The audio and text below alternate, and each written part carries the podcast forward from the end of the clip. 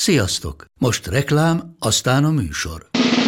A műsor, valamint az élményekkel teli utazások, személyre szabott ajánlatok és állandó kedvezmények támogatója a Molmove hűségprogram. Nyisd meg a Molmove appot a profilodba belépve, add meg a Sport TV promóciós kódot, és tankolj Molevo és Evo Plus üzemanyagjainkból 15 forint per liter kedvezménnyel. Ne feledd, a Sport TV promókóddal most még jobban megéri Molmove tagnak lenni. Vége a reklámnak, jön a műsor.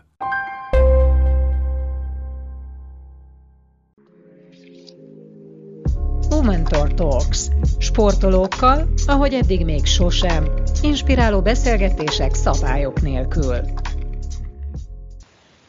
Köszöntöm a kedves hallgatókat! A Womentor Podcast keretében egy újabb sporttal, sportolókkal kapcsolatos témát dolgozunk fel a mai napon. Készült egy kutatás, amelyben az Egyenlítő Alapítvány, a Testnevelési Egyetem és az Ernst Young vett részt. Arra voltak kíváncsiak, hogy vajon a sportolói múlt, legyen ez élsport, legyen ez szabadidősport, egyáltalán a sport milyen hatással tud lenni a hölgyek vezető pozícióban lévő hölgyek karrierjére, mennyire befolyásolja ez az életüket, illetve a karrierjüket. Két nagyon sikeres hölgyel fogok beszélgetni a mai napon, László Viviennel, aki profi teniszező volt korábban, azt, aztán hazajött Magyarországra, miután Bostonban üzleti témában egyetemet végzett, itt a divat üzletágban dolgozott, most pedig a Pioneer üzletfejlesztési vezetője. A másik beszélgető partnerem pedig Farkas Margit, az Ernst Young személyügyi tanácsadás üzletág partnere. Köszönöm szépen, hogy itt vagytok velem. Nagyon örülök, hogy tudunk beszélgetni, mert szerintem ez egy nagyon fontos téma. Úgy tudom, hogy nemzetközi kutatások foglalkoztak már azzal, hogy a sport milyen hatással tud lenni valakinek a későbbi karrierjére, sőt, a nagy multicégek kifejezetten keresik az egykori élsportolókat, mert nekik olyan tulajdonságaik vannak, amelyek nagyon jól használhatóak, hogy csúnya szóval éljek a karrierjük során. De úgy tudom, hogy azzal kapcsolatban, hogy a hölgyek, akik vezető pozícióban vannak, még nem készült ilyesfajta kutatás, ezért azt hiszem, hogy nagyon jó, hogy tudunk erről beszélgetni. És akkor szerintem kezdjük azzal, hogy, hogy bemutatkoztok, hogy elmondjátok, hogy nagyjából hogy alakult az életetek onnantól kezdve, hogy elvégeztétek az általános iskolát, és akkor Vivian azt szeretném, hogyha te kezdenéd, mert ugye te képviseled a sportolót itt ebben a beszélgetésben, Margit pedig gyakorlatilag azt a, a személyügyi szakembert, a személyügyes szakembert, aki, aki tudja, hogy miért azt a, a munkavállalót választja adott esetben, aki éppen sportolt. Szóval Vivian. Először köszönöm a meghívást, és nagyon örülünk, hogy itt lehetünk veletek. Igen, én versenyszerűen teniszeztem nemzetközi szinten, és pont az iskola az általán, vagy a gimnázium alatt kellett igazából eldönteni, hogy akkor a profi karrier, vagy az egyetem, és én az egyetemet választottam, de semmiképp nem akartam feladni azt, amit a sport adott, és, és Amerikában egy százszerzős sport ösztöndíjat tudtam kijutni Bostonba, ahol az egyetemet igazából így finanszíroztam, ugye bár, hogy ugyanúgy egy nagyon magas szinten napi 4-5 óra edzés, minden hétvégén versenyek, emellett egy világ, egy világ egyik legjobb egyeteme, szóval ez abszolút a sportnak igazából köszönhetem azt, hogy, hogy hogy egyáltalán egy ilyen egyetemre el tudtam jutni, és négy évig Bostonba tudtam élni, ami, ami szerintem amellett, hogy a sport, amit fiatal koromban a profi sport, amit előtte adott, ez aztán végképp ez pluszban ez az egyetemi és sport kombinációja egy újabb alapot adott arra, hogy mit szeretnék csinálni a későbbiekben. És utána én New Yorkba kezdtem el dolgozni, aztán nyilván a sport hátrébb került, és meg kellett találni egy, egy, egy úgymond új életszakasz, hogyha 23 évesen vagy 23 évből több mint 14 évig az embernek a fókusza sport volt, és minden egyes nap több órát edzett, akkor hirtelen ugye egy teljesen új életszakasz kezdődik, ami szintén nem könnyű különben versenysportolóknak, amikor egy új életszakaszba kezdenek, hogy megtalálják ezt a balanszot. Számomra sem volt olyan könnyű, de aztán, aztán New Yorkban igen a L'Oreal-nál kezdtem el dolgozni, és L'Oreal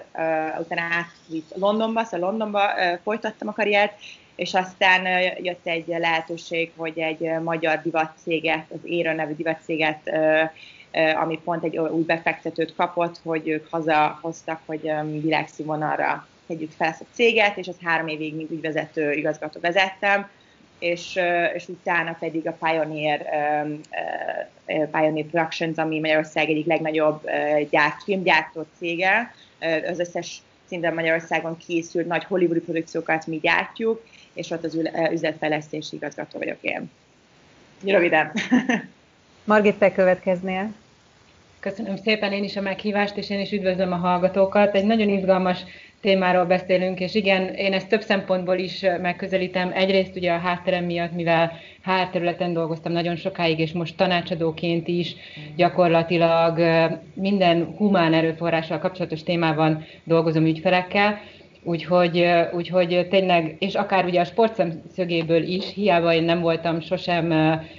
versenyszerű sportoló, a sport mindig ott volt az életemben. Tehát egy picit így visszatekintve, hogy amit kérdeztél, hogy mi a hátterem, igazán én a Külker főiskolára jártam, és akkor én épp a DH-nél voltam gyakorlatilag szélzes, még úgy kerestem az utamat, és, és szinte egy véletlen folytán csöppentem bele a HR tanácsadás világába, és utána elindultam egy olyan vonalon, ami nagyon, nagyon a sajátom lett. Tehát éreztem, hogy a munkám során, amennyiben támogatni tudom más emberek fejlődését, tanulását, előmenetelét, abban én kiteljesedek. És ez így van most már 20 éve, hogy az EY-nál dolgozom. Úgyhogy gyakorlatilag itt nehezebb olyan színes utat bemutatni, mert 20 éve egy cégnél, de gyakorlatilag 3-4 évente mindig új lehetőséget kaptam, és nagyon magas vezetői pozíciókba is eljutottam. Az egyik közülük például egy 90 országos régiónak az adóüzletágunkban például a, a talentvezetője, tehát nagyon sokat foglalkoztam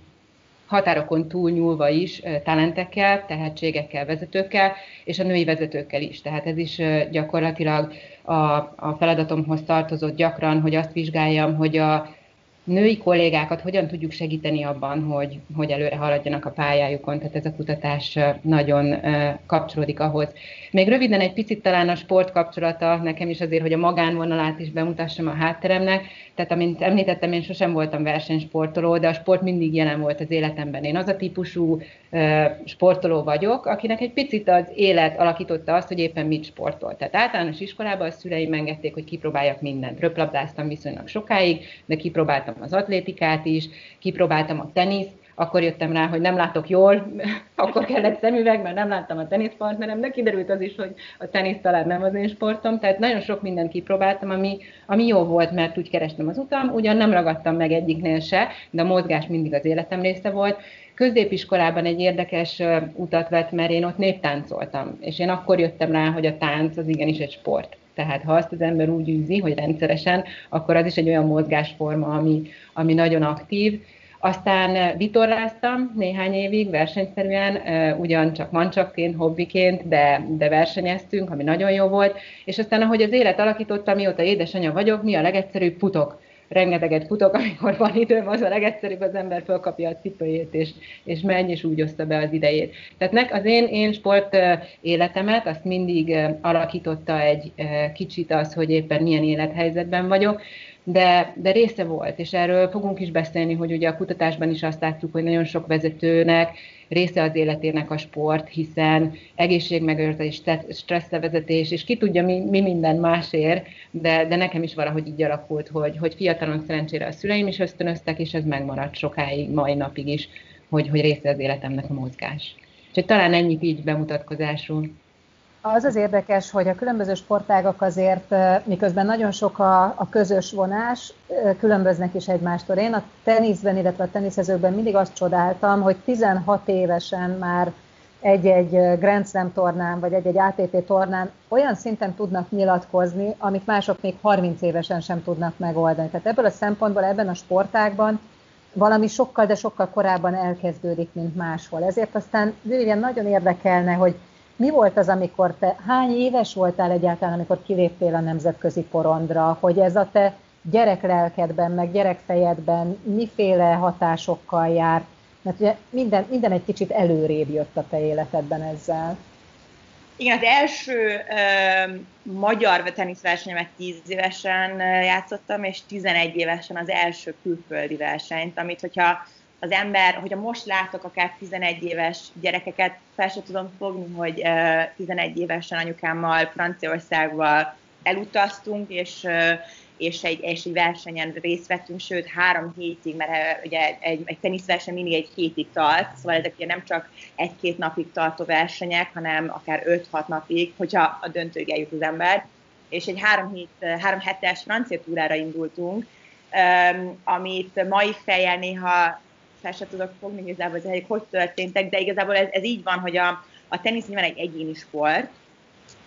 és a, a világon szerintem a, abban a szempontból az egyik legnehezebb sport, hogy nem szezonális. Szóval januártól november végéig tart, ugyanúgy a junioroknál is már, a 10 éves gyerekektől kezdve ez a szezon, és a világ összes pontján. Szóval ezért már a 11 éves korottól a világot bejárja az ember, és, és legtöbbször egy edzővel, nem a, nem a szülőkkel, vagy családtagokkal, és így nagyon-nagyon korán fel kell nőjön az ember. És, és pontosan emiatt érzem azt, hogy a teniszezők már igenis 15-16-17 évesen úgy tudnak nyilatkozni, úgy tudnak magukért kiállni, mint, mint esetleg mások későbbiekben, mert rá voltunk kényszerítve. Nem volt más választás, amikor egy teljesen természetes fejlődés. Tehát nem úgy kell elképzelni, hogy, hogy olyan helyzetekbe lettünk dobva, amiket mi nem szerettünk volna, csak hogyha a legjobb példa 12 évesen világbajnokságunk volt Dél-Afrikában, és, és ott 300 fiatal játékos, közben Rafael Nadal is, is ott volt, mert ő akkor már a, akkor 17 éves volt, és a Nike hozta, mint, mint egy ilyen inspirációnak számunkra, hogy a következő generáció hol, hol tart már, akkor 17 éves volt, és remélhetőleg mi is oda fogunk egyszer eljutni. És, és ott tényleg az edzéseket megszervezni, a pályákat, a béréseket, a repülőutakat, szóval, hogy ezeket, ezeket már mind 12-13-14 évesen magunknak intéztük, ezáltal nyilván, hogyha a nyelvekről beszélünk, hogy hány nyelvet tanul meg a, a teniszező, a legtöbb teniszező két-három-négy nyelvet beszél anyanyelven, mert a világ összes pontjára eljut, és valahogy fel kell találja magát, hogyha Dél-Amerikában, éppen Brazíliában próbálja elmagyarázni valakinek, hogy hova szeretne jutni. Szóval, hogy ez a, a tenisz, ez, ez abszolút egy alapja annak, hogy és, és itt jön az be, hogy az, életben a többi az életszakaszra mekkora hatása van a, a kommunikációban, a magabiztosságban, az, hogy, hogy az alkalmazkodó képessége az embernek, hogy minden helyzethez valahogy tud alkalmazkodni, mert megtanulta már, már korán, és ezeket az alapokat megadta. És amikor elmondtad, hogy Boston, New York, London, Budapest, tehát ez a fajta világpolgárság, ez egyenes következménye annak, hogy 11 éves korodtól járod a világot? Biztos vagyok benne, hogy, hogy ennek a befolyása, sőt következménye. Nekem még hozzájön az, hogy édesanyukám német, úgyhogy nekem az anyanyelvem német, és ezért már a gyerekkoromtól kezdve én igazából Budapest és Németország között nőttem fel, úgyhogy én ezt már megszoktam gyerekkoromban, de én ezt úgy tudom vélni, hogy másik teniszezők nevében is azt tudom mondani, hogy mi 11 éves korunktól a világot jártuk be, és ezért számunkra az mindig is egy, egy újabb, kihív, egy újabb kihívást kerestünk folyamatosan szerintem, bármelyik életszituációban vagyunk, és ez, ez része annak, hogy a, a világot próbáltuk felkutatni, és szerintem legtöbb sportoló így van vele. Főleg azok, akik, akik aztán nem a profi karriert választották. Akik nyilván a profi karriert választották, ezeknek az életformája ez, akik hétről hétre úton vannak, akik szerintem utána, miután a profi karriert tényleg abba hagyják, pont azt, azt választják szerintem, hogy nem szeretnének bőrönből élni, mert ezt 20 évig ezt tették, azok, akik mondjuk csak a, a fiatalkorúba tették ezt, azoknál egy más inspiráció volt ez. Csodálatosan felvezetted a kérdésemet a Margithoz, mert hogy szeretném megnézni a másik oldalát ennek a dolognak, nem az élsportolóét, hanem a, a szabadidős sportolóét, a hobbi sportolóét, hogy az hogy tud, hogy tud hozzátenni az életedhez. Ugye jársz egy iskolába, ahol vannak olyan sportolók, akik versenysportolnak, vannak, akik egyáltalán nem mozognak semmit, te pedig csinálod, mert valami motivál, és valamit hozzátesz az életedhez az, hogy, hogy van egy sportolói része is az életednek. Igen, én azt gondolom, hogy ebben nagyon nagy szerepe volt, hogy az én szüleim mindig azt sugalták, hogy ez jó. Jó dolog. Ugye, és hogy több szempontból jó dolog. Azért is, mert, mert hogy egészségesek legyünk, fittek legyünk, de azért is, mert azt gondolom, hogy a sportnak van egy nagyon erős köteléke, tehát barátságok szövődnek, kapcsolatok szövődnek, és hogyha ezt ugye nem tudok elvonatkoztatni, hogyha az üzleti életbe áthelyezem, és hogy ezt hogyan vittem tovább, ez, ez, ez ma is ott van. Tehát a kapcsolatteremtő képesség az, hogy valamit együtt csinálunk, még akár a futást is, mert hiába együtt futok, utána tudok valakiről beszélni vele. E, e, ez olyan, olyan fontos kapocs, ami azt gondolom, hogy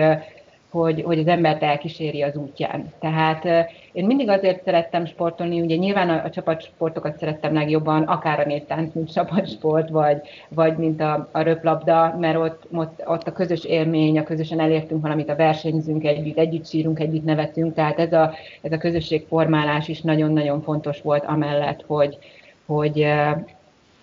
hogy, hogy ténylegesen élveztem azt, amit csináltam. Tehát a sport azt gondolom, hogy felnőtt korban lehet, hogy tudatosabb, gyerekkorban viszont már, már hogyha behozza azt, hogy élvezzük azt, amit csinálunk, akkor, akkor ez bennünk marad, és a motiváció megmarad hosszú távon is. Vivian, mikor volt az az első alkalom, amikor arra rájöttél, hogy az, hogy te élsportoló voltál, számodra lehet előny a, a civil életedben? Ez nagyon nehéz megfogalmazni, mi volt az a pont, vagy az a, le, vagy az a szituáció, mert szerintem folyamatos napi életben is, nehéz helyzetekben, konfrontálás, vagy konfrontációkban, kudarcokban, ugye valahogy mindig ez a sportszerem, valahogy ez visz előre. És szerintem, szerintem ami számomra egy nagyon-nagyon fontos élmény volt, az biztos, hogy az, hogy, hogy Amerikában, hogy az, egyetem, az ember egyetemre jár, sportolóként, a sportolói ösztöndíjjal, akkor egy, egy úgymond egy teljesen más kategóriába emelik a, a, a cégek ezeket a, a egyetemistákat. Szóval amikor jelentkezik az ember, és elküldi az önéletrajzot és a motivációs levelét, akkor igenis ez, ezt ki kell emelni, mert, mert ez igazából egy, egy, egy úgymond egy bónuszpont, amitől már érdekesebbé válik az ember. Ez, ez nyilván Amerikában kulturálisan, ennek nyilván egy történelme is, mert, hogy, mert az egész amerikai college sport, ennek egy teljesen más szintje van, mint Európában, össze lehet hasonlítani, de ezért nyilván, mint európai, ezt előtte soha nem is mertem gondolni, hogy ez, ezáltal esetleg nekem úgy van előnyöm, hogy, hogy ezt az interjút esetleg megkapom, és utána, mert hogy érdekli őket, hogy igen, és hogy jutottam el idáig, és, és mi volt az az életutam. És itt vár, akkor vált számomra igazán világossá, hogy á, tényleg, végre a sportolói karrierem, ami előtte volt, és amit úgymond feláldozott az ember, mert tegyük hozzá, hogyha tíz éves korától az ember a világot járja versenyszerűen napi 4-5 óra edzés iskola mellett, és az én szüleim soha nem engedték, hogy magántanuló legyek, amiért ma nagyon-nagyon nagy köszönet vagyok feléjük, akkor kevésbé, de hogy pont ezt, hogy, hogy ez igenis nem az, hogy tisztelve van, de hogy, hogy becsülve van, de, de, de ezáltal úgy érzik, hogy, hogy már valamit letett az ember, és, és azok a, a kompetenciák, amik nyilván nagy cégek, multicégek, kis cégek, bármilyen cégek keresnek, csapatmunka, kitartás, motiválás. Tehát ezek a tipikus olyan képességek, amit nyilván egy sportoló fiatalkorban megtanul. Ez nem jelenti azt, hogy ők a legjobbak, minden egyáltalán nem, csak hogy esetleg ők ezt már megtanulták, átélték, és, és ezáltal tegyük fel lehet, hogy máshogy alkalmazkodnak szituációkhoz. Margita, te karriered során mit tapasztaltál az, amit a Vivian most elmondott Amerikával kapcsolatban, hogy kifejezetten előnynek számít, mint egy felvételinek plusz, felvételinél plusz három pont, hogyha valakinek van egy sportolói múltja. Magyarországon ez mennyire működik? Igen, ugye sokat foglalkoztam kiválasztással, tehát mint HRS a karrierem egy részében rengeteg interjút folytattam, és akár vezetőként is ugye vettem föl rengeteg munkatársat, és nagyon nagy ez a különbség, azt kell, hogy mondjam. Tehát, hogy tényleg Amerikában ugye egy olyan kultúrája van annak már az egyetemen, a sportnak, a, a, egyáltalán az, hogy mondjuk akár egy úszásnak, hogy minden egyetemnek uzodája van, vagy stb. Tehát ebben azért ugye nem, nem, nem tudjuk összehasonlítani, hogy hol tartunk. De én azt gondolom, hogy ha, ha karrierem során ugye rengeteg embert interjúztam, és hogyha a sport szerepelt az önéletrajzában, az mindig egy olyan pont volt, ami rendkívül fölkeltette az érdeklődésemet, és mindenképp rákérdeztem, és beszéltünk róla. Tehát ugyan én azt gondolom, hogy Magyarországon nincs meg a kultúrája, hogy azt mondom, hogy plusz három ponttal indul, vagy hogy azt, a, azt az önéletrajzot veszem ki egyből a kupacból, de ha megvan a, a kvalitás, akkor az, az mindenképp egy olyan akár beszélgetés indító, egy olyan, olyan lehetőség, ahol tényleg már, ahogy a Vivien is, ahogy kifejezi magát, amit látott, amit megélt, az mind-mind átjöhet. Tehát ebből a szempontból én azt gondolom, hogy nálunk is előny, az én, én pályámon ezt figyeltem. Gyakran azt keressük akár egy pályakezdőben is, ugye, hogy mi más csinált. Tehát gyakran azt mondjuk, hogy ha csak egyetemre járt csak, ugye tudjuk, hogy az is egy nagyon nehéz dolog, de aki mondjuk plusz munkát vállalt, önkéntes, sportoló, mellette próbált bármi már egyéb tevékenységet folytatni, az mind-mind ugye azt mutatja, hogy, hogy van motiváció, ambíció, lelkesedés, és a sport az abszolút ezt támasztja alá. Tehát szerintem ott vagyunk mi is, és ugye azt alátámasztanám, amit a Vivi mondott, hogy ki kell emelni, bele kell írni egy önéletrajzba. Még akár azt is, hogyha az ember hobbi sportoló, mert az is mutatja, hogy, hogy kvázi eh, eh, hol szerepel ez az életébe, az is akár egy beszélgetés témát is ad, ahogy említettem amikor készítetted ezeket az interjúkat, és nem sportolókkal, szabadidős sportolókkal, vagy verseny- és élsportolókkal, akkor meg lehet határozni olyan jellemző különbségeket ezek között a csoportok között, amire, amire érdemes odafigyelni akkor, amikor ki akarsz választani valakit valamilyen feladatra? Én azt hiszem, hogy ezt nem merem határozottan állítani. Tehát annyira, ugye mivel a, nincsen a kultúránkban annyira benne, mint Amerikában, hogy egyértelmű legyen, előfordulhat mondjuk, hogy interjúztam valakit, aki el sem mondta, hogy versenysportoló, tehát hogy ebből a szempontból én azt gondolom, hogy, hogy ebben nem. A kutatásunk az, az mutatott érdekes eredményeket azzal kapcsolatban, hogy a, a, a kitöltők hogyan vélekednek arról, hogy mi az előny, mi a nem előny, mik azok a a, a tulajdonságok, amit a sportolóknak tulajdonítunk. Tehát ebből a szempontból is ez nagyon fontos és jó, hogy megcsináltuk ezt a kutatást, de a saját tapasztalataim alapján azt gondolom, hogy ezt így nem, nem tudnám elkülöníteni. Akkor azt mondjátok meg nekem, mert ez a kutatás, ugye ez sikeres női vezetőkkel történt. A 89%-uk azt mondta, hogy a sport múlt az meghatározó volt az ő karrierjükben. De ez egyelőre egy olyan kutatás, ami nőkkel foglalkozik. Mennyire más kép néz egy, egy szakember, aki ki akar választani munkára valakit, és mennyire nézette másképp női szemmel, hogy kit választasz ki, és ezen belül sportolónő, sportoló férfi. Mennyire, mennyire vannak különbségek ebben a történetben? A sikeres nő és a sikeres férfi, a sportoló nő, a sportoló férfi a között. Mhm. Hát ugye fölmerült, amint a kutatást megcsináltuk, és ez egy ilyen érdekes volt, hogy mindenki, vagy hát sokan megkérdezték, hogy és a férfiak, mik a különbség a férfiakkal, tehát felmerült egyből az igény, hogy esetleg ugyanezt a kutatást férfiakra is megcsináljuk. Én azt gondolom, hogy e, picit, és, és nem rögtön rátérek a, a válaszra, e, azért is e, kutattuk a hölgyeket,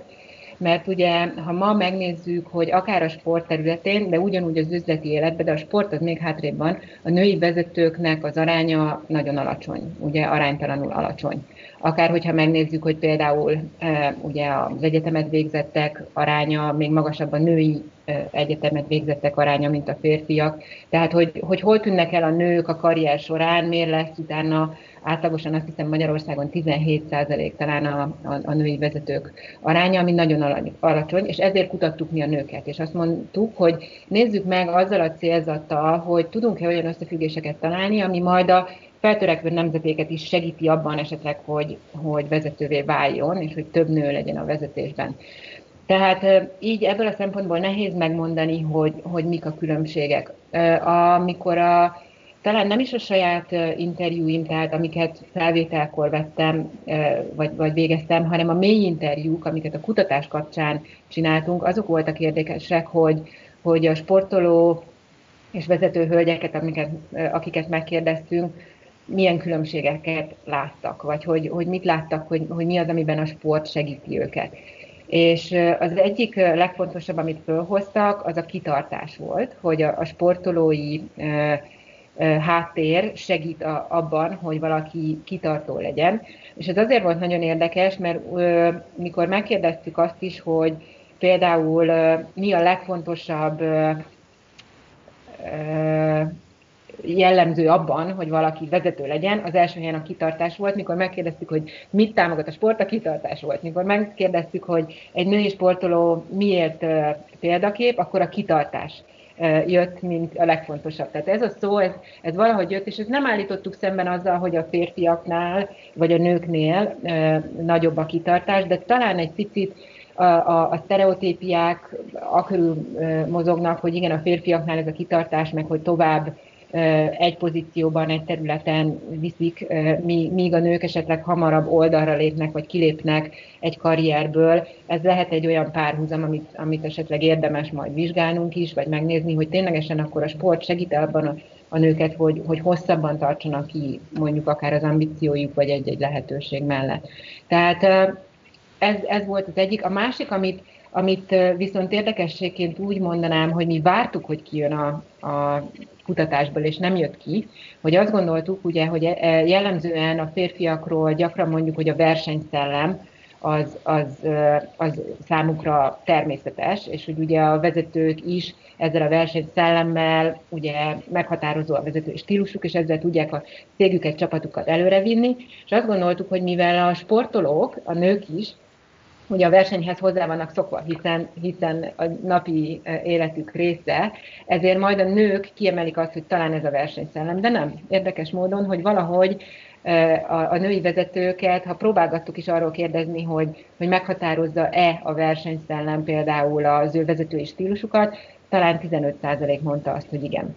Úgyhogy e, érdekes volt a kutatás, hogy egy-egy ilyen különbséget kihozott, másokat, amit meg vártunk, nem. És ez, ez szerintem azért is jó, mert, mert kell egy kicsit a, a sztereotípiákat, a berögződéseinket challenge és, és szerintem ez az egyik legfontosabb üzenet is, hogy, hogy hogyan tudunk túllépni azokon a beidegződéseken, akár a nőkkel vagy a férfiakkel kapcsolatban, amik ott vannak, és hogy a sport rávilágít néhány nyelvre. Fontos kérdés ez egyébként a női és férfi vezetők, és nyilván ez nem egy feminista típusú beszélgetés, ugyanakkor álszentek sem szeretnénk lenni, ráadásul kihasználnám, hogy Vivian a teniszből jön, ahol ugye nem is olyan régen még elképesztő különbségek voltak a férfiak, illetve a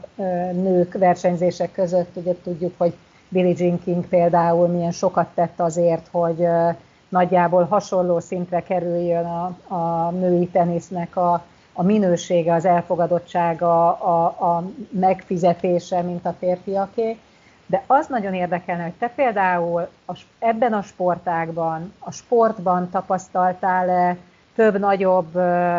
különbséget, vagy pedig aztán később, amikor sikeres vezetőként, sikeres férfi vezetőkkel dolgoztál együtt, ott volt érezhetőbb inkább az a, az a különbség, ami nők és férfiak között jellemző.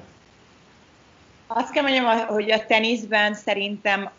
abból kifolyólag, hogy junior korunkban a fiúk és a lányok együtt versenyeznek, nem egymással, de egy versenyen vannak, ezért ezért abszolút nincs különbség, mert, mert hát együtt növünk fel, együtt edzünk, együtt versenyzünk, és szerintem ez különben egy, egy én ezt a teniszben mindig nagyon támogattam, mert, mert ami nagyon fontos, hogy azt is tudjuk, hogy, hogy erről az egész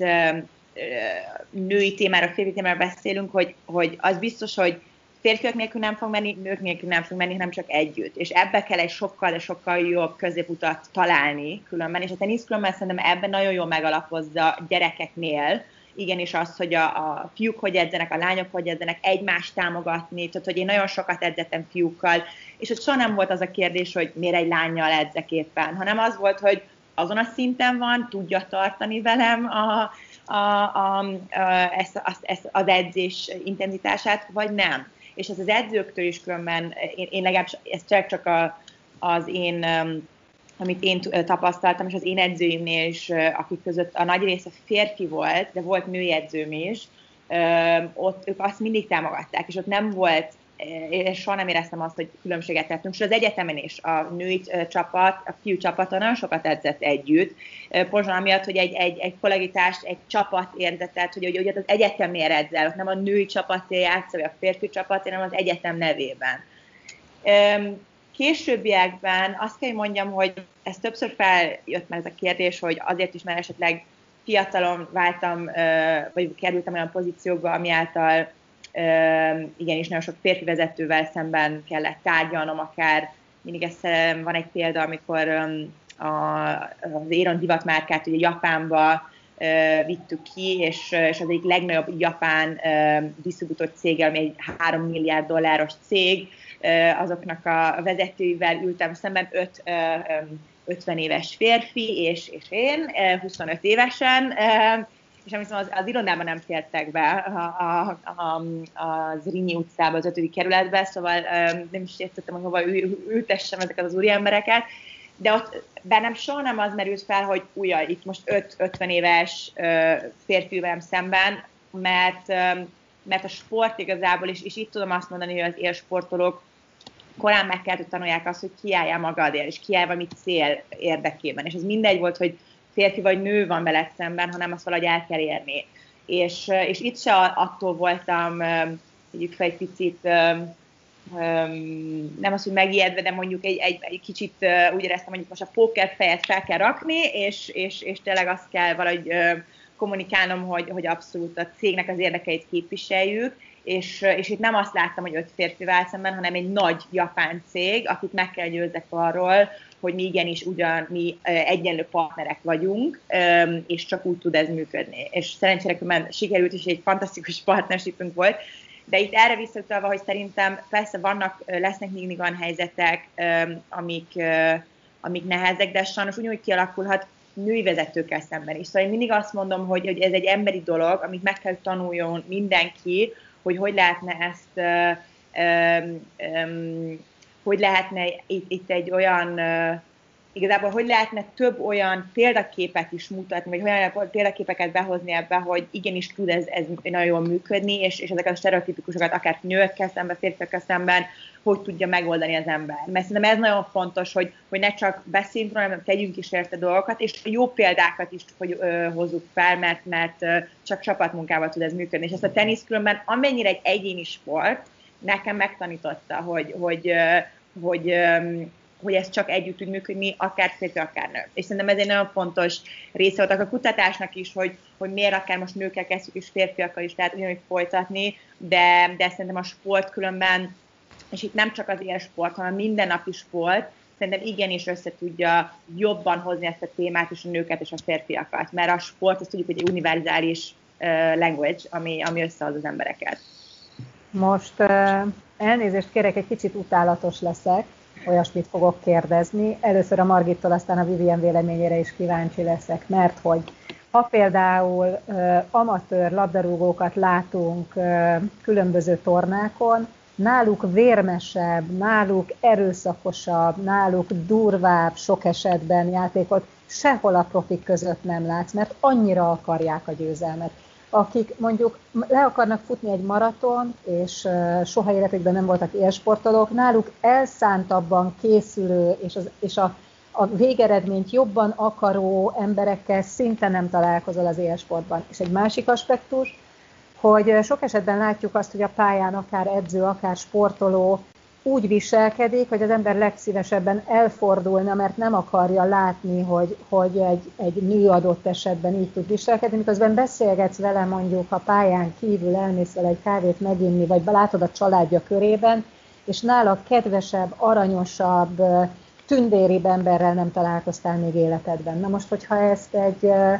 egy HR területen dolgozó szakmabéli fel tudja mérni, mondjuk, akkor mi az, ami, mi az, ami jobban bejön vezetői pozícióban, ha egy nő a nőiességét hozza, ha a sportban megtanult kőkeménységet hozza, ha ezt a kettőt ötvözi, ha, ha, ha mindig a, alkalmazkodik a vele szemben ülőhöz, mert azért, a, ha már a japánokat említetted, ott azért a kultúra is egy nagyon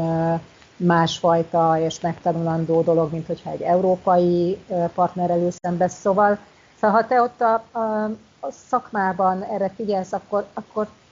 akkor mit keresel, mi az, ami legjobban beválik? Igen, ez egy nagyon érzékeny téma, eh, eh, ahogy említetted, és sok, sokszor a nők arról is beszélnek, hogy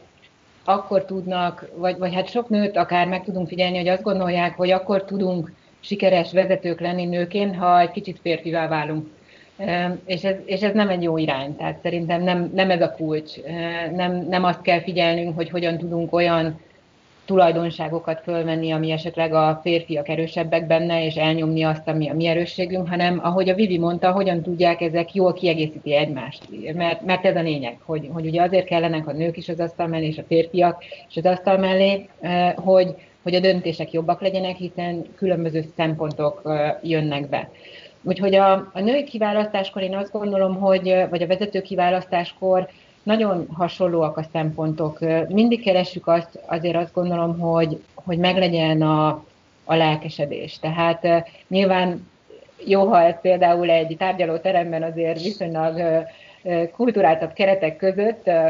történik, de én azt gondolom, hogy ugyanúgy, mint egy edzőnek, aki esetleg, vagy hát mikor vitorláztam, akkor mi ezt úgy hívtuk, hogy a kormányos kor, hogy, vagy kormánykor, hogy aki odaül, az, az, az utána hirtelen, ugye verseny közben hirtelen átváltozik egy, egy másfajta emberé, és én azt gondolom, hogy még ezt egy vezetőnél is elnézzük, mert hogyha akkora a lelkesedés és a cél visz előre, akkor azt mondom, hogy egy vezető is kikirobbanhat, ha utána azt tudja kezelni. És utána azt mondja, hogy elnézést, de ez, ez, ez vitt, vagy az vitt. Tehát én azt gondolom, hogy nincsenek a, a lelkesedés, a, a, a, tényleg a motiváció, az egy nagyon fontos szempont a, a vezetésben, tehát szerintem ezt nem szabad elnyomni, nyilván kordában kell tartani. Tehát a lelkesedésre én azt gondolom, hogy mindig, mindig figyelünk. De emellett fontos az,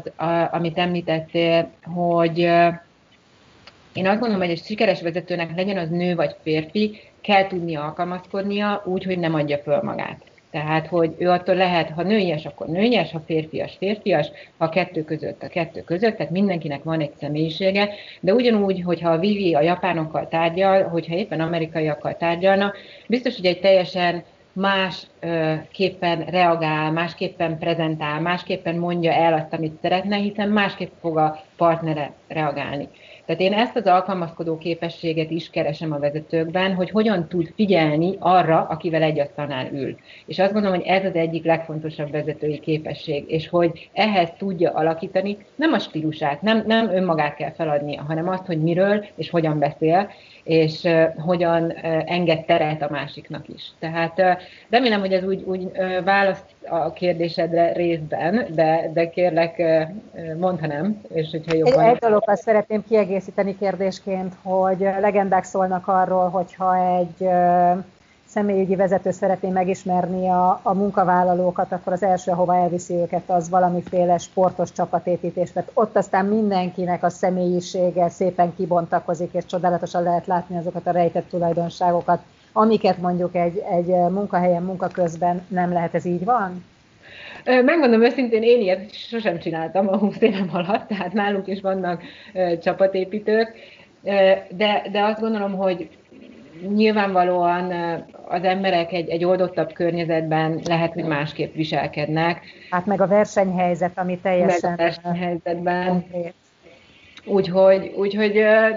nem mondom, hogy ez egy rossz módszer, személyes tapasztalatról így ebből a szempontból nem tudok beszámolni. Vivian, mi mindenről a véleményed? És visszatérve erre a japán tárgyalásra, ezt mondom, azért, azért egy érdekes pont, mert hogy, amit, amit köszönöm, Margit ki is emelt, de hogy igen, ez az alkalmazkodó képesség. Szóval, hogy pont a, a, a sport, mivel hogy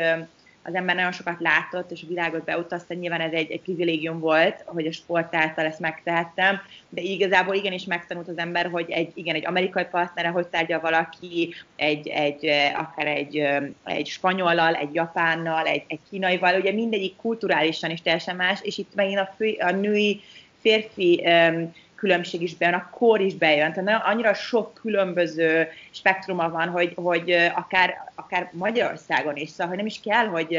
határon túlra menjünk, hanem ez annyira arra is épül, hogy ez a személyiség, aki veled szemben ül, hogy tudod őt olvasni. Mert egy sportoló igazából az ellenfelét, és ugye most nem kell, hogy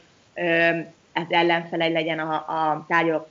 tárgyaló partnere, de aki vele szemben ül, és valamit el szeretne érni, hogy tudja őt, őt valahogy, igen, szóval hogy tudja felismerni azokat a, azokat a gesztusokat, ahogy kommunikál, hogy leül, hogy hogy, hogy érzi magát, és, és itt jön be szerintem az, ami a vezetői képességhez hihetetlen fontos, és a sportán megadja, hogy ezt nagyon korán megtanulja az ember, hogy, hogy hogy tudja az embereket olvasni, és hogy tud ezekre úgy reagálni, hogy esetleg,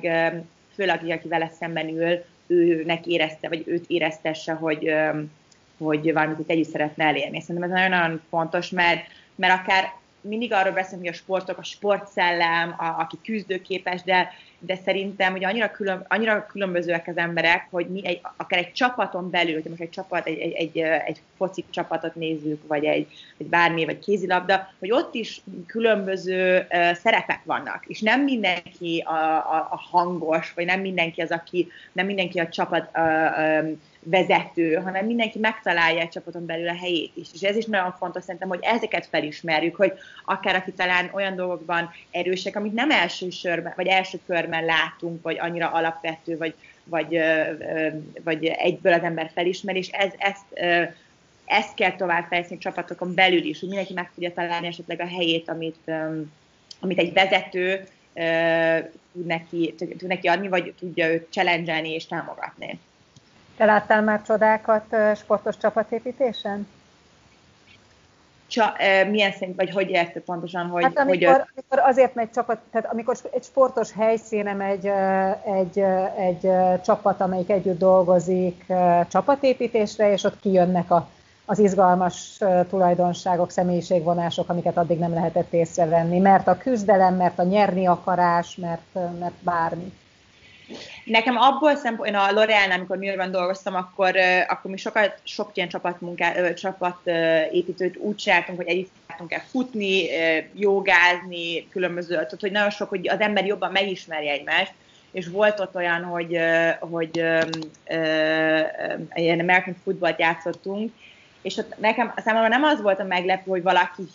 180 fokos fordulatban valahogy megváltozott, de pont az, hogy azok a finomságok jöttek ki jobban, amiket esetleg az irodában nem mert megmutatni, és hirtelen, eh, ahogy, ahogy felismerte a pályát, ahogy, ahogy inkább tudta, hogy az erő, valaki eh, a dobásban erősebb, és inkább nekiadta, mert nem akarta azt, hogy ő vegye át a pozíciót csak azért, mert hogy ő, ő legyen az előttérben. Szóval ilyen dolgok ott jobban kijöttek, Aha. Mert, hogy, mert hogy megvolt a helyzet hozzá, és nagyon sok előzménye volt annak, hogy ebben a helyzetben meg tudta ezt, ezt mutatni. Szerintem szóval, hogy ebben inkább, hogy a finomságok jöttek ki jobban, ami talán tudat alatti is sokszor. Kicsit akkor forduljunk rá a kutatással kapcsolatos dolgokra. Ugye ez azért érdekes, mert az Ernst Young egy olyan cég, amelyik minden területen próbálja segíteni és építeni a partnereit, bele, beleértve például azokat a területeket is, hogy a női vezetői hogy tudnak még sikeresebbek lenni. Ennél fogva tényleg nagyon fontos kérdés az, hogy ennek a kutatásnak mik voltak azok a, a legfontosabb tanulságai, ami számotokra, mint, mint tanácsadók számára, mint, mint személyügyekkel foglalkozók számára a legfontosabbak voltak. Margit. Igen, köszönöm. Azt gondolom, hogy volt egy olyan feltételezésünk, hogy a sportnak fontos szerepe van a nők életében, és a női vezetők életében, és ez, ez visszaigazolást nyert. Tehát, ahogy említetted már te is, hogy gyakorlatilag 80% fölött mondták azt a hölgyek, egész pontosan 46% mondta, hogy igen, jelentősen segített a sportos múlt a vezetővállásban, 43, hogy kicsit kisebb mértékben, de ők is azt mondták, és gyakorlatilag csak 11% mondta azt, hogy egyáltalán nincs szerepe a sportnak a vezetővállásban, ami, ami azt gondolom, hogy egy fontos üzenet abból a szempontból, hogy a felnövekvő nemzedéknek ezt visszajelezhetjük, és mondjuk azt, hogy merítsenek a sportból, illetve, hogy ténylegesen behozzunk sportolókat, eh, ahogy, ahogy mondtuk korábban, mint példakép, hogy beszéljenek a sportos múltjukról, és hogy mi az, amit megtanultak, és mi az, ami a vezetésben fontos. Tehát szerintem ez egy nagyon fontos eh, eh konklúzió volt. Eh, a másik, eh, ami számomra ugyanakkor meglepetés is volt, és egy nagyon pozitív meglepetés, és ugye a Testnevelési Egyetemmel együtt csináltuk, ott Gál Andrea is ráerősített, hogy ugye kutatások megmutatják, hogy Magyarországon mennyire alacsony a sportolási hajlam. Tehát, hogy azért a magyar emberek közül nagyon kevesen sportolnak általában. De hogyha a megkérdezettek, a 232 válaszadó közül több mint 80% mondta azt, hogy, hogy jelenleg is sportol. Tehát én azt mondom, hogy ez egy óriási eredmény. Ha megnézzük, hogy a női vezetőknek tényleg a, az életének a része valamilyen formában, és ez mindegy, hogy milyen, de heti egy-két több alkalommal, és itt beszélünk ugye hölgyekről, akik, akik egy gyerekes, két gyerekes, három gyerekes anyukák, van olyan, akinek nem gyermeke van, hanem kisállata, de, de hogy lényeg az, hogy, hogy felépítenek egy olyan életet, amiben belefér a sport is, a család is, a munka is, a vezetővállás is, ami megint talán le tud dönteni egy olyan sztereotípiát, hogy, hogy azzal, hogy ha valaki nőként vezetővé válik, akkor nagyon sok mindent kell feladnia. Tehát ez is azt gondolom, hogy egy olyan fontos üzenet, amit tovább kell vinnünk és, és, és segíteni, illetve ami viszont egy nem túl jó eredmény volt, hogy a választadók közül körülbelül egy harmad mondta azt, hogy a, a jelenlegi vállalatuk támogatja a sportolást anyagilag is. Amit viszont szerintem változtatni kell pláne, hogyha most megnézzük egy picit ugye a COVID hatására, hogy hol tartunk, meg, meg hogy mennyire fontos az egészségmegőrzés, és a mentális, mind a fizikai, mind a mentális egészség. Én azt gondolom, hogy itt a vállalatoknak nagy felelőssége van abban, hogy, hogy támogassák a munkavállalókat, hiszen, hiszen a kutatásból az is kiderült, hogy mikor megkérdeztük, hogy hogyan segíti a sport az eredményes munkavégzést, akkor 83% azt válaszolta, hogy egészségmegőrzés, és 77% azt, hogy stresszoldás. És én azt gondolom, hogy ennél, ennél egyértelműbb szükség ma nincs is, mint hogy ebben a kettőben támogatásra szorul, vagy támogatás szükséges mindenkinek, és itt mondjuk tegyük hozzá, hogy legyen ez férfi vagy nő. Tehát itt azt gondolom, hogy, hogy ez egy ilyen nagyobb feladat minden vállalat számára, nem csak a nőket támogatni, hanem általában. De lényeg, hogy, hogy röviden összefoglalva, és ugye rengeteg mindenre kérdeztünk, és beszélhetünk még ezekről, de hogy a, a fő kérdeztél, én azt gondolom, hogy találtunk szoros összefüggést abban, hogy a sport szerepe a női vezetők életében, akár a múltban, akár a jelenben milyen fontos, és hogyha a múltat nem is tudjuk megváltoztatni, a jelenben ennek a szerepe mennyire fontos lehet, és foglalkozni kell vele. Még talán egy utolsó gondolat, hogy természetesen azért vannak olyan női vezetők, akik szintén sikeresek, és nem feltétlenül sportolnak. Tehát ezt, ezt azért nem zártuk ki, és én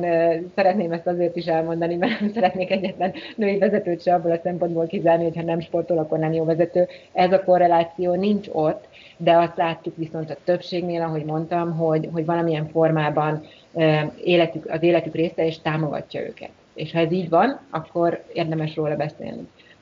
Vivien, van, volt olyan kérdés, vagy olyan eredmény a kutatásban, ami számodra esetleg újdonságot hozott, vagy, vagy más volt, mint amit erről gondoltál? Volt egy, egy kérdés, amit nagyon-nagyon meglepődtem, mert az egyik válasza az igazából ellentétben állt valami, amit közben a másik kérdésben megválaszoltunk, méghozzá, amit már egyszer említettünk, hogy mennyire font, hogy, hogy gondoljuk el azt, hogy a sport, hogyha valaki sportoló volt, ez akár lehet profi sportoló, vagy egyáltalán, hogy csak sportolt fiatal korában, az igenis segít abban, hogy valaki egy sikeres vezető váljon, és itt 80, 88-89 százalék azt mondta, hogy igen. Viszont utána a másik kérdés az az volt, hogy hogy esetleg ezt emeljük ki egy szakmai önéletrajzban a sportmúltat, és itt a kitöltötteknek csak a 19%-a mondta azt, hogy úgy gondolják, hogy ez fontos. És ugye ez valahol telj, teljes mértékben valamelyik kérdés, vagy, vagy hogy ellentétben áll a két válasz egymással, mert hogyha tudjuk azt, hogy bármit, tehát akár versenysportoló vagy, vagy csak sportot, vagy csoportsportot, és bármit, tudjuk, hogy ez egy, egy jó alapja tud lenni. Nem garancia semmiképpen, de egy jó alapja tud lenni. Viszont, hogy ezt nem emeljük ki az önéletrajzban, akkor, akkor pedig ugye hogy tudnának az emberek. Szóval számomra ez egy nagyon fontos és kulturális különbség is, mert mert Amerikában ebben kezdi az ember igazából, hogyha valaki sportolt régen, akkor ezt igenis ki tudja emelni, már csak azért is, mert egy interjú során is, vagy akár abban is, hogy valakit próbál az ember elérni az önéletvezetet elküldeni, egy tud egy beszélgető indító lenni. Már ebben is megkönnyebbíti az embert, hogy, hogy megismerjen valakit. ez hogy, nyilván a vállalati kultúrában lévő különbség, ami mondjuk az amerikai, illetve a magyarországi működésben rejlik. Abszolút, nyilván ez kulturális különbség, de szerintem ez nem jelenti azt, hogy nem változhat meg, vagy nem jelenti azt, hogyha ezt támogatják pont a HR-esek is, a cégeken belül is, a vezetők is, az, ahogy pont ez, ez meg tud változni, mert, mert látjuk azt, hogy van rá igény, és látjuk azt, hogy nyitottság, és, és igenis a számok is ezt megalapozzák, viszont ezt kell sokkal jobban támogatni. És egy dolog még vissza, amit a, a Margit is mondta, hogy ami egyértelműen a kutatásból is kiderült, hogy főleg azért Covid alatt is, hogy tudjuk, hogy a sport, és itt nem kell mindig a versenysportra gondolni, mentális és, és fizikai egészséghez tehát, hogy olyan mértékben szükséges, hogy, hogy ahhoz, hogy valaki egy kiegyenít, valaki a, a, a, a napi életében, a család életében, a munka életében boldog legyen, jó kiegyensúlyozott legyen, jó vezető legyen, ehhez, ahhoz, hogy, hogy valamit csináljon mellett, hogy ezt ki tudja, ki tudjon ebben is teljesedni, és már csak azért, hogy ez az egy óra naponta az övé legyen, vagy egy fél óra, vagy húsz perc, bármi is legyen, ez, ez, ez hihetetlen fontos, és, és ez, ez, ez kimutatta a kutatás is, hogy nagy, rá, nagy az igény rá, nehéz időt keríteni rá. Az az biztos, hogy ugye erre is sokszor be kell, hogy az ember találjon, találnia az embernek időt erre, főleg, hogyha vala, egy vezetőnek van két-három gyereke, az, azt se tudja, hogy, hogy egy, egy családot hogy tudjon egy, egy, nagy, egy, egy vezetői pozíció mellett fenntartani, de viszont az is kiderült szerintem, hogy a sport ebben tud segíteni, mert, mert, mert kiegyensúlyozottabb lesz az ember, és boldogabb is tőle. És ez nagyon fontos. Egy kérdésem maradt a végére, méghozzá azért, mert ugye elmondtuk az elején, hogy ebben a kutatásban az Ernst Young, a Testnevelési Egyetem és az Egyenlítő Alapítvány vett részt, amelyet Mihó Kildikó vezet, és azért Momentor a, podcastunknak a neve, a címe, mert hogy ez az Egyenlítő Alapítvány is abban próbál segíteni, hogy kiegyenlítse azokat a, a viszonyokat, amelyek nők és férfiak között vannak, illetve segítse azokat a hölgyeket, akiknek szükségük van a segítségre ahhoz, hogy sikeresebbek legyenek. És ennek kapcsán sportoló nőkkel kapcsolatban is elindult egy kezdeményezés, hogy sportoló nőknek is lehessen segíteni abban, hogy sikeresebbek legyenek azokon a területeken, illetve azokban a tulajdonságokban, amelyet mondjuk nem a sportpályán, nem, a, nem az edzés közben tudnak megtanulni. Na, ezzel kapcsolatban az lenne a kérdésem, hogyha mentorok lennétek, mert hogy, mert hogy felkérnének benneteket sportolókkal kapcsolatban, akkor mik lennének azok a legfontosabb dolgok, amit, amit a, a személyi területéről, vagy egy sikeres női vezető területéről azoknak a sportoló nőknek mondanátok, akik fantasztikusan te- teljesítenek a sportpályán, de hát egyszer majd lesz egy civil életük is, amit azért időben elő kell készíteni egyrészt, másrészt pedig hát nyilatkozni kell, ismerté kell válni, el kell érni egyéb területeken is eredményeket. Szóval mentorként mi lenne az a, az a, a két-három mondat, amit, amit feltétlenül szeretnétek elmondani nekik? Kezdjen Margit, jó? Nagyon jó, nagyon jó kérdés, köszönöm, köszönöm a kérdést. Vissza, kicsit visszanyúlnék arra, amit a, a, a Vivi is mondott, de azért igyekszem a két-három mondatra szorítkozni azzal kapcsolatban, hogy volt egy ilyen ellentét, hogy ugyan azt gondoljuk, hogy a sportos múlt nagyon fontos, de nem emeljük ki a, az önéletrajzban. Ez részben kulturális is, de sok kutatás mutat arra rá, hogy különbség van itt a, a hölgyek és a férfiak között, hogy hogyan mutatják ki az ambíciójukat és a motivációjukat. És nagyon gyakran a hölgyeknél az egyik kihívás, a női vezetőknél, vagy akár a nőknél, hogy ők várják, hogy a jó eredményeik alapján felfedezzék őket, és meghívják. Míg egy férfi az eredményei alapján előbb fölteszi a kezét, és azt mondja, hogy engem választatok. És, és egyébként lehet, hogy ez például, ami az egyik kérdésbe kijött, és nem szeretnék általánosítani, nem biztos, hogy mindenkire igaz, de, de sokaknál ez, ez egy tendencia, hogy, hogy mi várjuk, mint női vezetők, hogy mindazt, amit letettünk az asztalra, az fog minket előbbre mozdítani. És ez, ez meg is történhet, tehát én nem, nem gondolom, hogy, a, hogy, a, hogy nem választják ki a nőket a, a, az alapján, amit elvégeztek, de, de hamarabb felfedezik őket, hogyha emellé párosul egy magabiztosság, ami alapján azt is mondjuk, hogy igen, én ezt tényleg megcsináltam, és egy kicsit promotálom. Ugye ebben mi nem, nem vagyunk annyira jók, nem szeretjük előtérbe helyezni magunkat történetesen, de szerintem ezt meg lehet tenni anélkül, hogy önazonosak maradnánk. Tehát, hogyha az ember fölteszi a kezét, vagy például a hosszú távi ambícióját megfogalmazza egy szponzorral, és, és itt nagy különbség van a mentor és a szponzor között. Mert egy mentor az segít tanácsot ad, egy szponzor pedig azt fogja, hogy igen, ezt szeretnéd elérni, hadd segítsek. Legyen ez a következő projekt, ami majd ad neked olyan kapcsolatokat, megmutatja, hogy mit tud. Próbáld ki ezt, gyere be ezen az ajtón, gyere el ezzel a tárgyalásra velem. Tehát az egyik ö, tanácsom az az, hogy, hogy merjenek egy picit bátrabban ambíciót kifejezni. A másik, hogy találjanak egy szponzort, aki ebben segít. Mert, mert azért segítségre szerintem mindenképp szükség van, és ne csak egy mentort, aki tanácsot ad, hanem aki tényleg jön, jön velünk azon az úton, amit szeretnénk bejárni. Tehát uh, talán ez, a, ez az én két fontos üzenetem. Vivian? Én, én azt mondanám, hogy ami nagyon fontos, hogy ezt már azért látjuk szerintem, hogy az elmúlt évek alatt nagyon sok profi sportoló uh, ismer különböző irányokban. Már, a tenisz, már most csak a teniszezőket mondanám, de szerint akikkel, akiket én jobban ismerek, de azért nagyon sok más sportágnál hiszem ez már felmerült, azért elkezdtek az a sport melletti dolgokkal foglalkozni, akár a hangjukat, a véleményüket, az arcukat valamilyen témához, vagy valamilyen eseményhez hozzáadni, ami azért szerintem nagyon fontos, mert segít abban, hogy igenis az ember nyitott legyen a világ felé olyan szempontból, hogy van egy élet a sportkarrier után, és erre azért is kell felkészülni, hogy nehogy esetleg egy mély lyukba essen a, a profi karrier után, vagy a sportolói karrier után, és nem is kell egy világszintű profi karriert űzön valaki ahhoz, hogy utána egy mély lyukba essen, mert az egész identitás a gyerekkora óta a sport, sport volt. És itt kezdtem a sportolás alatt már olyan témákkal elkezdeni foglalkozni, ami, amikor örömet okoz az embernek, hogy mi az, amit érdekli, mi az, amiért öm, bármiféle passziója van, mi azok az emberek, akikkel ő körbe szeretné venni magát a, a későbbiekben, és, és itt a Margit ennek egyet, abszolút egyetértek avval a témával kapcsolatosan, hogy szerint, hogy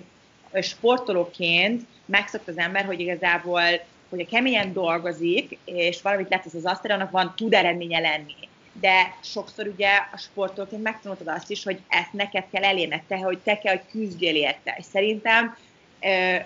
valahogy miért a sportolóknál néha van az a, az a tendencia, hogy hát ez a sportban, ha így van, akkor a, a, úgymond a privát életben, vagy a, a, vagy a, a professzionális életben ezt miért kell még egyszer szintén felmutassam. És itt, ami nagyon fontos, hogy az élet teljesen mindegy, hogy sportoló élet, vagy profi, vagy, vagy, vagy nem sportoló élet, semmi nem fog úgymond az embernek a, a, az ölébe az ölébe igen esni, hanem, hanem neked kell tenned, érted, neked kell menned, neked kell networkingon, emberekkel beszélni, és, és az élet úgy is hoz ezeket a helyzeteket, de proaktívnak kell lenned, és a helyzeteket felismerni, ami nagyon fontos, hogy vannak olyan helyzetek, amik, amikben hirtelen olyan ö, olyan lehetőségek jönnek, amit az ember nem is hit volna előtte, de ilyenkor viszont bátornak kell lenni az embernek, és menni és tenni érte. És, és szerintem ez nagyon fontos, hogy ez a mentális ö, gondolkodás, mert a sportolóban megvan, mert megtette már egyszer, csak itt kell az, hogy megtalálja a sportolói utáni életben is. Nagyon szépen köszönöm ezt a beszélgetést, nagyon sok értékes gondolattal gazdagodtunk, úgy gondolom, és azt remélem, hogy sokaknak fog ez majd segítséget hozni. Lászlófi Viviennel beszélgettem, volt profi teniszezővel, a Pioneer üzletfejlesztési vezetőjével, és Farkas Margittal, az Ernst Young személyügyi tanácsadás üzletág partnerével. Még egyszer nagyon köszönöm, hogy itt voltatok, azt remélem, hogy lesz majd folytatás. Köszönöm szépen nektek, és köszönöm szépen mindenkinek, aki hallgatott minket. Viszont hallás! A műsor a Béton partnere.